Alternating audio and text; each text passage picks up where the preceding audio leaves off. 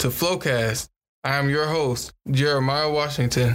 We're sharing stories about people changing lives in hopeful ways for the life of the world. A ministry of Dominican Sisters of Springfield, Illinois, recorded live at Sacred Heart Convent. We're far enough It's apart. been so long since I've done this. Welcome to Flowcast. I am the host, Jeremiah Washington. Today we have two very special guests, Sister Denise Glazik, who is in charge of vocation for the community of Dominican sisters. I'm also with Sister Mary Alberta Lawless, who is an educator, a pioneer of many schools, and a tech guru. And today we have some amazing stories to talk about with the two of them that we're about to get into. So, uh, I'm Sister Denise. I gave a presentation at our community days in February, and it was about the heritage of our congregation in regards to vocations. And after the presentation, uh, Sister Mary Alberta, you came up to me to say that you had many relatives who became Springfield Dominicans. And so I was fascinated with that story and how it plays into our heritage. So I'm the youngest of 14, seven brothers, six sisters, and I'm the only one in religious life. But I would like you to tell me your story about how many relatives you have that are actually Springfield Dominicans. Well, I'm one of five children, four girls and one boy, and three of us are religious sisters. Two Springfield Dominican sisters, and the other one is a sister of St. Clare out in New York State. So I have a brother and a sister that are married. But my heritage comes from very much further back. Way long time ago, Mr. and Mrs. Gugerty, that's Gugerty, came here from Ireland and landed in New York, and their oldest child was Annie. They had three more boys and a girl. She married the Gugerty, and the oldest girl married John Duffner. Now, John Duffner came here from Germany with the intention of going down to New to Missouri to his brother Joseph and his, some other family members that lived down there. But he got as far as Springfield, and when he got to Springfield, he didn't have enough money to go on, so he got a job here in Springfield. Okay. Annie was the oldest in the Gugerty family. And Annie um, was 13, and she left here and went to Springfield to make bandages for the soldiers at, at Camp Butler. And so she lived in Springfield, met John some way. I don't know how they met, but they met and they eventually married in a few years at the cathedral, at the time St. Mary's Cathedral. Um, she had another brother and a sister that lived to adulthood. And the, her sister was Mary. She, her name was just Mary. But uh, the, when she, John and uh, John got married to uh, Annie, um, they moved down to near Woodson, Illinois, and lived there in a house um, that was built from log cabins. And Augusta then got a, uh, Mary then got a familiar with the sisters in Jacksonville who had just come from Kentucky, and she joined the sisters in Jacksonville as Sister Mary Augusta. Now, the Gugertys, Mr. and Mrs. Gugerty, would be my great grandparents, and so um, she's she would be a great great aunt. Sister Augusta would have been. Okay, so that starts the Dominican sisters' heritage. That's the Dominican sisters' heritage. Okay. The first sister. Yeah, the first sister. Well, she was with the sisters there. When um, John Duffner got married to, to Anna, they had a large family of nine children. Well, they really had 11, 12 children, but the, a couple of the boys died. So they were left with one boy and nine girls. and before they left Springfield, the oldest girl was born. And then they moved down next to the Gugertys, down by Woodson. So um, the oldest girl was Elizabeth, and she eventually got married to John Flynn. Now, John Flynn's parents came, both came from Ireland, and he had five boys and a girl. And Elizabeth um, taught school in a country school, and because the school was um, too far away from her to walk to school to teach, um, she decided to live with one of the directors of the school, and that happened to be John Flynn Sr. Okay, so she lived with John Flynn Sr., and one of the third oldest boy decided he liked her, and they got married. Okay, so when Elizabeth got married to him, she they had uh, nine children that lived. One of the older ones was named Claire, and one of the other girls was named Cecilia. And Claire and Cecilia came up to Sacred Heart Academy That was a Dominican sister school. that was a school. Dominican sister school. That's right. And and her other sisters did too. Elizabeth or um, Edith came up here too. Edith was my mother, so she was a sister of these two girls, and both of them joined the Dominican sisters. So that's a third. That's another generation down, but it's two people. Okay. Edith came up here to school. She would have liked to have been a sister, but the other two had already come up here, and she decided she'd better wait. So she waited a little while and she got married to Joseph Lawless. Now, in the meantime, my grandmother, Elizabeth Duffner Flynn, became a third order tertiary because Sister Edmund talked to, talked to her about it. So she's a third order tertiary of a Dominican sisters here in Springfield. She would join them. So Edith and Joe got married and they had five children. I'm the oldest of the five. And after I graduated from Sacred Heart Academy, I joined the Dominican Sisters. Sister Renee was next in line. She waited a year and went to college, and then she came back and joined the Dominican Sisters. Okay?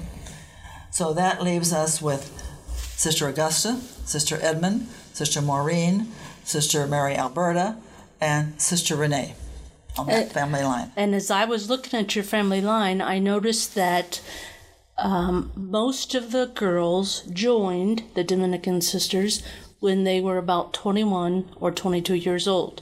There was Younger only that. one that was 19. Okay, Sister Edmund, Sister Edmund and Maureen. I think Sister Edmund had to wait a year because she had eczema or something. Then she had that couldn't come right away, and I. But I think Sister Maureen came right out of high school practically. Oh, okay. I think she came right out of high school, and then I know I did, and I know Sister Renee did because we were less. I was barely twenty one when I made my vows. Okay. Okay. Okay. That That's, yeah. because now, as I look at the average age who are entering, they're about 28 years old. Oh, right. and have had prior uh, college experience and or work experience rather than coming straight out of high school. But that's true. When you look back at when you look back at the background of the of our grandparents, as in my family, some of them were 13, 15, 19 years old when they got married and started families. So all of those Irish people, I know uh, that they were young people when they got married. When I came to the convent, there were not many things a girl could do, um, but teach school, um, be a secretary, handwritten secretary, no computers at that stage of the game. Um, you could be a nurse, but you didn't really go to college. That was not part of the offering. I was offered that if I wanted to do that rather than come to the convent, but I rejected it. That was, I think, one thing my parents thought would maybe make me wait a little bit. Maybe I'd change my mind, but I was very much concerned that this is what I want to do. And so um, I came at a very young age, I guess. I was just, I was high school, came in. Gradu- I graduated in 46 from high school in June, and I came to the convent in July. Okay. And it was my understanding, so you and then Sister Mary Renee, and then you have two or three more relatives that entered? Right. We have some more uh, relatives of interest. They are on my dad's side. And on my father's side, um, a woman whose last name was Ring, Bridget Ring, from Ireland, and Michael Lawless, L A W L E S S, came from Ireland. He came in from New York, New Orleans, and she came in from New York. Michael uh, landed in down near Alton in an Irish community, and at the same time the Rings landed, landed down there. They were married and had these children, had three or four children, and they decided to buy land and it was from 13 cents an acre to like 18 cents an acre. And they bought land in the barely in Scott County, just outside of Morgan County, catty corner from each other. Lawless was single, Ring was married. Okay, and um, I do not know what Lawless did for Ring, but I know that Ring volunteered to offer one of his daughters as his wife if she wanted, if he wanted to marry her. So he chose the oldest daughter, which was Bridget. So um, they married and had nine kids. Now Bridget also had a sister whose name was Mary, and and she would be my great aunt. Her old, one of her daughters was Mary, another Mary, and she joined the Dominican Sisters from Jacksonville into Springfield. And she was Sister Mary Rita Ring. Okay. Okay, so she is a first cousin once removed, I believe it is. And so, um, twice removed. First cousin twice removed, okay? And then one of the sons of that married couple, the Lawless Ring couple, and his, his name was Michael, and uh, was James, I'm sorry, his name was James and he was a first generation Irishman, but he married mar- he married Ellen Agnes Jordan, who came here from Ireland. So they were that was a couple that were really Irish all the way through. And Ellen Agnes Jordan had a sister whose name was Mary. There's so many Marys. and Mary married Thomas Paul Langdon, L A N G D O N, okay? And they had five children. And their Mary became Sister Mary Perpetual Langdon. And she is my first cousin once removed. She's closer related to me than Sister Rita is. Okay. Mm-hmm. And she was a Springfield Dominican. And she was a Springfield Dominican. Mm-hmm. Okay. Mm-hmm. Now, um, and, and, also back in there someplace, there's a Dominican priest, Father Paul Duffner. Okay and he is he is related on the Duffner side. Um, he uh, his father was my grandmother's brother. Um, John Duffner uh, married um, Mahoney, I believe her name is yes Mahoney. Uh, Thomas Duffner married Mahoney, and he became a priest, Father Paul Duffner. But he had a sister named Anna May, and Anna May married Clyde Cox and they had one child, Sister Margaret Ann Cox, who was and our Dominican She became sister. a Springfield Dominican. so whether you had nine kids, five kids, somebody was going to be a Dominican. All right, so we got so we got another Springfield Dominican, Sister Margaret Ann Cox. Right. Mm-hmm. So I understand. But they're from the Jack. They were. She went to school in Jacksonville. Okay, and that's where we started. As that's where we started. Springfield Dominicans. That's right. And Sister Augusta joined us at that point in time, and then Sister Edmund Maureen and myself and Renee came to the academy rather than the public schools in Jacksonville. We'd had to go back and we lived in the country, so we would have had to travel back and forth to school. So we were boarded in Jacksonville. We lived here in Springfield. We lived here, mm-hmm. okay, and then Sister Margaret Ann went to Routt in Jacksonville, okay, okay, and Dominican background. So we have at least eight, eight. Uh, mm-hmm. from that union uh, that have become Springfield, Dominicans. Dominicans. And we have a Dominican priest from the Jacksonville uh, Dominicans that taught there. He well, he just died. He was 100 years old when he died out in California uh, about two years ago. He was a novice master out there for a while. So long line of family members. And as I looked at the data, they most of them lived long lives right. into the 90s and 100s. Mm-hmm. Sister, uh, was it Sister Mary Edmund lived yeah, to be 100? Uh-huh. Yeah, that's what I thought. She okay. Mm-hmm. So we've got uh, long lineage, long life, and uh, all through the Dominicans. Educational. Uh, education wise. Uh huh. Um, so now so you entered during that pioneering time in Jacksonville, those right. first few um, family members. So tell me about your pioneering uh, once you became a Springfield Dominican and educated. Uh, you were pioneers of what schools? In the 60s, we were opening schools right and left. Okay, so that's part of our heritage too, is starting schools right hospitals right. because that was a need, and Right. schools to educate Irish immigrants. Right. Well, that's not exactly where I was educating Irish immigrants, but anyhow, um, when we opened up St. Bernadette's and- and uh, Evergreen Park, I was sent there for music and kindergarten. And then I stayed there for two years. And Can I ask you a question about that? Uh-huh. So, as the musician in a parish school, did you have responsibility for parish masses, weddings, Yes. funerals? you know, and we had that, and I then I taught lessons, and and, and the other half day. Then the second year we had two kindergartens, and it kind of cut down some of that. But we got the we had the choir started, and then I left. They kept it up, hmm and then I we opened a school in Granite City, which had been operated by another group of sisters, and we took it over. And I did not have music there, but I had kindergarten, but I had morning and afternoon classes, and I was there for two years and uh, then I finished up education a year and came to Rosary High School, and I was a pioneer at Rosary High School. Which is an all But I- girls I, guess school. I was a pioneer. I call myself a pioneer because I was assigned there, but the school didn't get built in time, so they kept the the kids, the freshman kids, in the old St. Holy Angel School, and then the second year I went there. Uh, there were five of us that started, so that year we had two.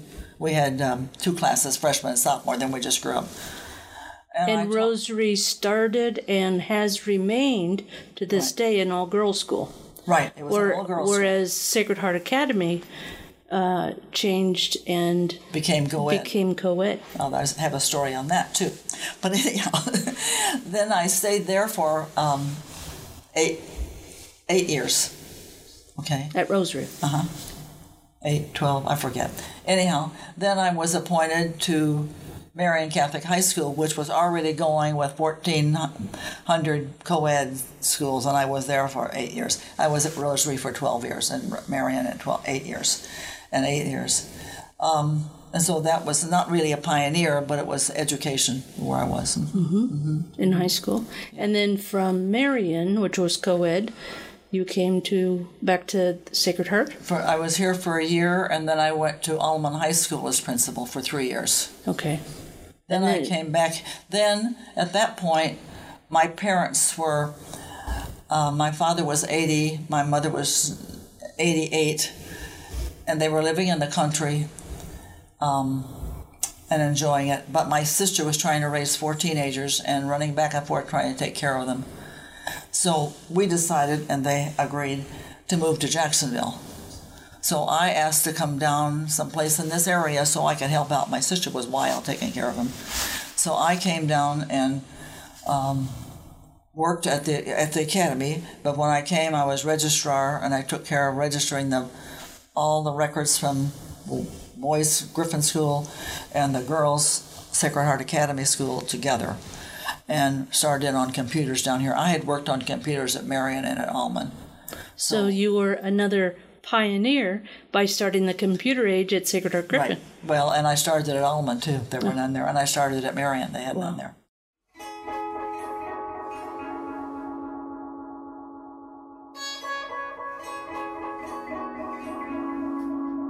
Visit springfieldop.org. That's springfieldop, like orderofpreachers.org, and click on the Listen, See, Respond button to take a three day virtual retreat.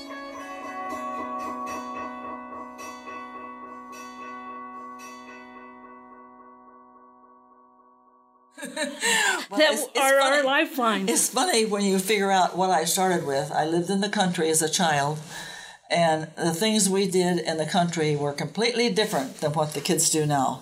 Our entertainment was like we had a creek that went a little ways from our house. We played with the tadpoles and the frogs, and we hung on the trees.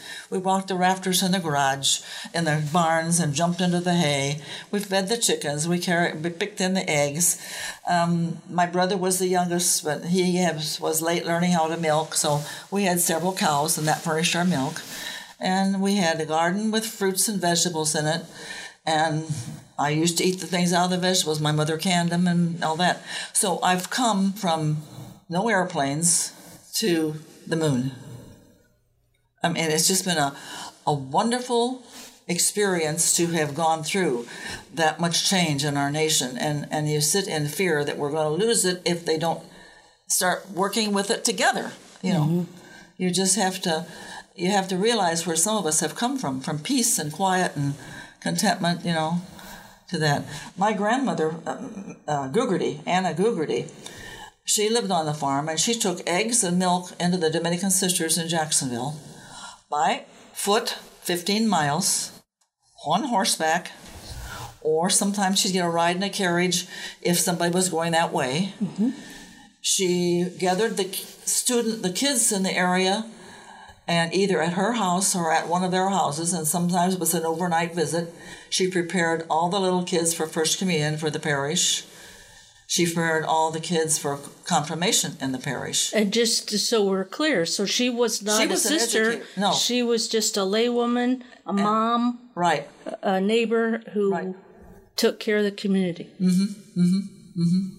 And, and whether sister, that was sister was a religious, but she wasn't. uh-huh. And so whether that was literally feeding the hungry, yeah. uh, or catechizing the children for the parish uh-huh. sacraments. Uh-huh. uh-huh. She the other thing that she did, which I think is very notable, she was um, one of very few people who could read and write. Okay, now tell me again who this was. This okay, was your great grandmother. Great grandmother. This is Anna Gugerty. Had some education in New York before they came to the country area of Jacksonville. Okay. And so she would read the legal documents for a lot of the men that they couldn't understand what they wanted. Um, she would help them write letters for things. She was the interpreter for anybody that had a problem with the language because a lot of they were most of them were Irish, but there were a few Germans. Now my grandfather, great grandfather came over here. He spoke German, but he quit speaking German and he never he didn't continue to speak German the rest of his life. He kind of forgot it. By the time he died, he had forgotten it. Mm-hmm. Okay. But uh, but she carried on. She was she was the educator in the area. Mm-hmm. Okay, and so with limited education, yeah. she was able to uh, do so many things right at great levels and, and you, from children to adults i would call uh-huh. it social work uh-huh. and similar to our literacy centers at this point right uh-huh. helping with documents helping with language mm-hmm. but it was it was she as a layperson who stepped up to help right mm-hmm. and took the rightful place Right. She, yeah. But she died at 52 of cancer. She raised nine kids. How she got all this done, I don't know. wow. That's impressive. She's the only one that died young. Most of the rest of them were all in their 90s. On my dad's side, they were all in their 90s. Yeah, she, uh, you know, when you think back of that ancestry, and they came here with nothing, and I, and I've seen my father go with renting a house, a little bitty house when we were born, up to owning three farms. Now, you know, that's a man that worked hard. Not big farms, but it's over a thousand acres combined. Mm-hmm. So, in his lifetime, he he earned enough money to buy land and feed people, and to feed not only his own but other people. Mm-hmm. So that neighborhood mentality, that right. community mentality, has been a, again a part I of your think heritage. That's very important. Uh-huh. Yeah. And I think that's missing a lot of times uh, in crowded areas and spaces in cities. It's, it's missing. You don't know your neighbors. Mm-hmm. And that that's a huge change. That we knew our the same thing. I grew up on a farm. We had uh, the animals that were our mm-hmm. meals, our fruits and vegetables. We grew our fruit from the trees. I swung from the rafters and yeah. played with the tadpoles. uh, same thing. That yeah. was our fun, and we yeah. always had something uh, to do that kept us busy with chores, and then even our playtime. But we knew our neighbors, and if they needed help, we all, we helped all, them. Yeah, whenever we would have. Now, my father raised turkeys. You know, he did. He loved animals, and sometimes he would raise a whole lot of turkeys or a whole lot of pheasants or whatever for three or four or five years. The neighbors would come in and help him slaughter those, and then we would help. We were always part of that that thing, and he would take them into Jacksonville, and they would be sold. Mm-hmm. But you can't do that now because the regulations won't let you bring um, meat from the farm into Jacksonville. It has to be processed in a certain place. So you became part of the of the family that you knew where your where your living came from. You knew that they worked hard to make a living for you. My mother made all of our clothes. Yep. So they made your clothes. Uh, you processed your own food. Right. So it wasn't coming from No, county market or you didn't freeze it. You Nope. had to can it. yeah. You canned it and or picked it for the day. Yeah, that's right. And we always help with that. So I think a lot of that has to do with um, relationship with God, your Maker, where it's coming from. You know, I my in the with love from Mother book, you will see that my grandmother walked behind her father in the field as he sang Irish songs, Irish hymns. And so they they sang those as they walked down the fields. So that makes an impression on a, stu- a kid, you know. He was doing his work, but it was slow, and she was walking me beside him and singing with him as he went through the field.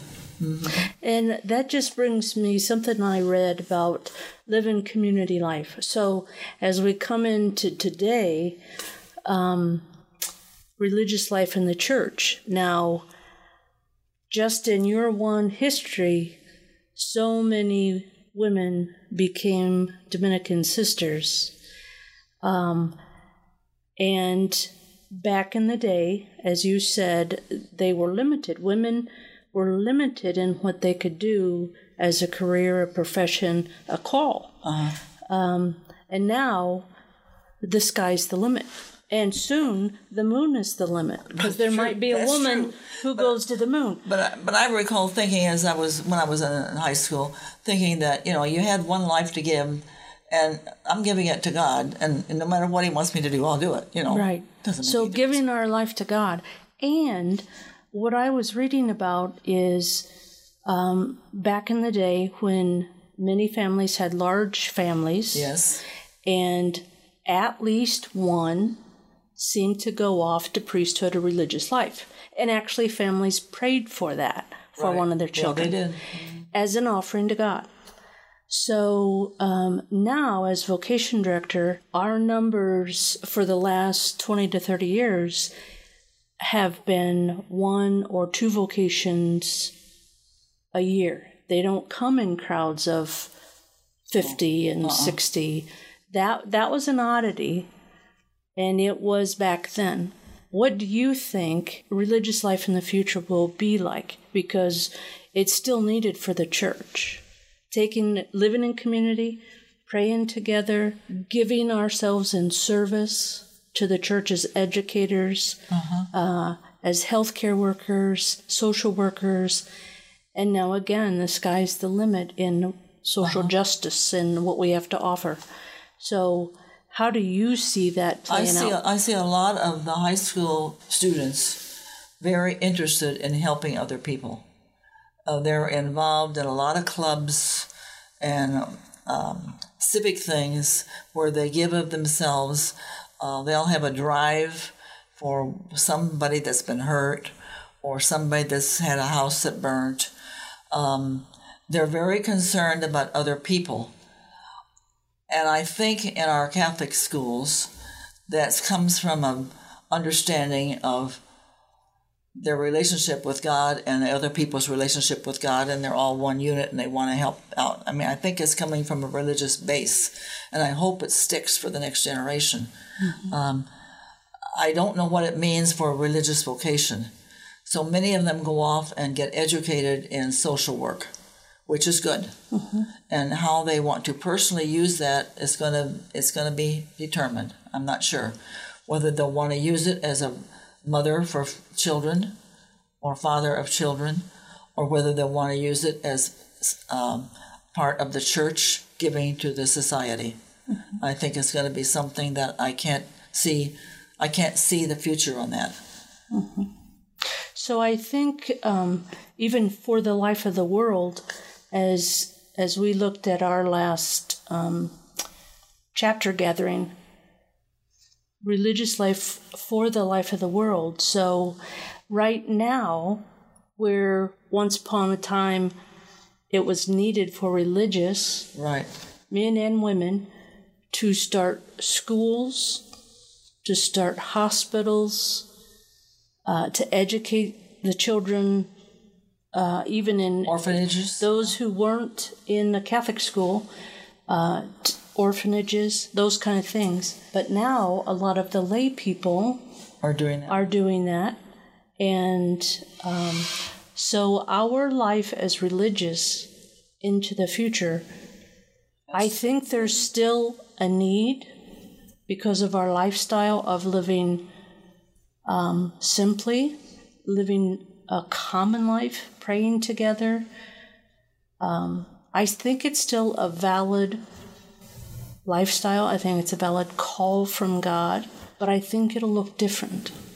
And and, and as will be smaller. yes, and as as the sisters who first came to Jacksonville in the 1800s, they didn't know what it would look like in 2021. And I think as we move forward, we don't know what it's going to look like in 2030, Yeah, 2040, 2050. yeah, But that we move forward in hope. yeah. So, coming from an immigrant country, they looked forward in hope. And I think we have to do the same right now. See the church and it moving forward in hope. That's true. That's true. But I couldn't see the future when I came, so nobody's going to see the future. You just don't know what's going to happen. How did I know when I came at 21 what I would be like at 92? exactly. Want more hope and inspiration from the sisters? Go to springfieldop.org. That's springfieldop.org. I, I came knowing very little about the Dominican sisters and religious life. well, I knew a lot. and and and I never knew any mm-hmm. until I was an adult and came to St. Malachy's in Rantoul, where I met the Dominican sisters. Well, see, I mm-hmm. came from the academy, which we lived practically with the sisters. Mm-hmm. Um, you know, at that stage, stage of the game, the, the older sisters had to walk over to the school to get on the elevator to go to the different floors in the convent. Mm-hmm. so it was a. And that's we saw them, and we saw them. We ta- I remember walking down the sidewalk with Sister Dominica. Oh, I forget what her last name was. She was from Ireland, and she was old sister, and we'd walk down the sidewalk talking to each other. Well, you know, that doesn't happen anymore. Yeah, and I think that that's a huge difference. Also, uh, now as opposed to back then, you lived with the sisters, you saw the sisters. Um, that was more limited when I was Yeah, becoming an adult. Uh, and now, so many of our missions, literally across the nation, from east to west and north to south, we have handed those missions over to others. We've, uh, whether that's been another congregation or Lay- the lay Catholic ecclesial ministers who are, are doing a great job. So, um, See, we used to have, my class was a class of 65, I think it was, and three of us came to the convent. So, but, but there were seven in my class when I came. But, um, and they all came from school, no, one of them didn't. They came from schools where they had sisters, Dominican sisters. Mm-hmm. Duluth, Duluth had two, Chicago had one. Yeah. And so, as I, as the vocation director, look at the statistics now that are coming in, the average age of joining a congregation, and they are they are coming in the last 15 years there's been about 3500 at least make profession in religious congregations um, most of those had Catholic sisters or had gone to a Catholic education. 33%, I believe it was, which is an interesting uh, statistic. 33% had one parent that was born outside the U.S. By God's grace, we move forward. Uh, we move forward in hope for the life of the world. That's our call. Right. That's our call. As we just kind of bring this to a close, Can you name for me again your family tree of those women who have become Springfield Dominican sisters? Very good. Sister Augusta Gugerty, Sister Mary Edmund Flynn, Sister Maureen Flynn, Sister Mary Alberta Lawless, Sister Mary Renee Lawless, Sister Margaret Ann Cox, Sister Mary Rita Ring, Sister Mary Perpetua Langdon. Pray for us. we stand on their shoulders and we go forward with hope. Yeah.